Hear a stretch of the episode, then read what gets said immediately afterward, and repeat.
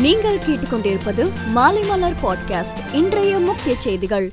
இருபத்தி ஒரு மாநகராட்சி மேயர் பதவியிடங்களுக்கு நடைபெற்ற தேர்தலில் இருபது மாநகராட்சிகளில் திமுக மற்றும் ஒரு மாநகராட்சியில் இந்திய தேசிய காங்கிரஸ் வெற்றி பெற்றுள்ளதாக தமிழ்நாடு மாநில தேர்தல் ஆணையம் தெரிவித்துள்ளது. சென்னை தலைமை செயலகத்தில் முதலமைச்சர் மு ஸ்டாலின் தலைமையில் அமைச்சரவை கூட்டம் இன்று மாலை நடைபெறுகிறது.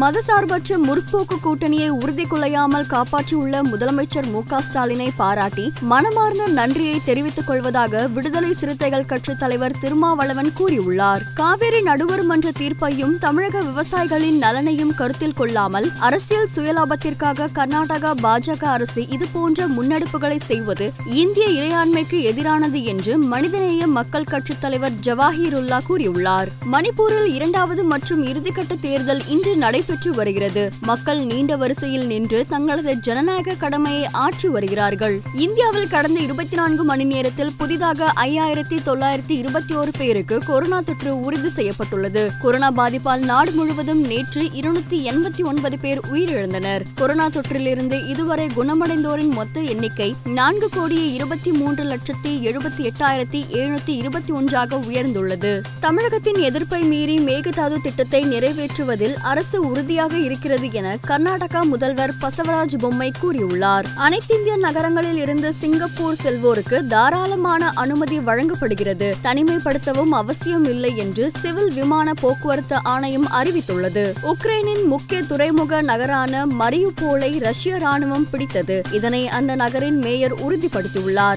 நியூசிலாந்தில் நடைபெறும் பெண்கள் உலகக்கோப்பை கிரிக்கெட் போட்டியில் மித்தாலி ராஜ் தலைமையிலான இந்திய அணி தனது முதலாவது லீக் ஆட்டத்தில் நாளை பிஸ்மார்க் மருப் தலைமையிலான பாகிஸ்தான் அணியை சந்திக்கிறது. இந்த போட்டி மவுண்ட் மாங்கானுவில் நடைபெறுகிறது. ஆஸ்திரேலிய முன்னாள் வீரரும் சுழற்பந்து ஜாம்பவானுமான ஷேன் வார்னே உயிரிழந்ததை அடுத்து கிரிக்கெட்டில் சிறந்த வீரரையும் தனிப்பட்ட முறையில் நன்கு பழக்கமானவரையும் இழந்த இந்த தருணத்தை என்னால் கடக்க முடியவில்லை என சச்சின் டெண்டுல்கர் கூறியுள்ளார்.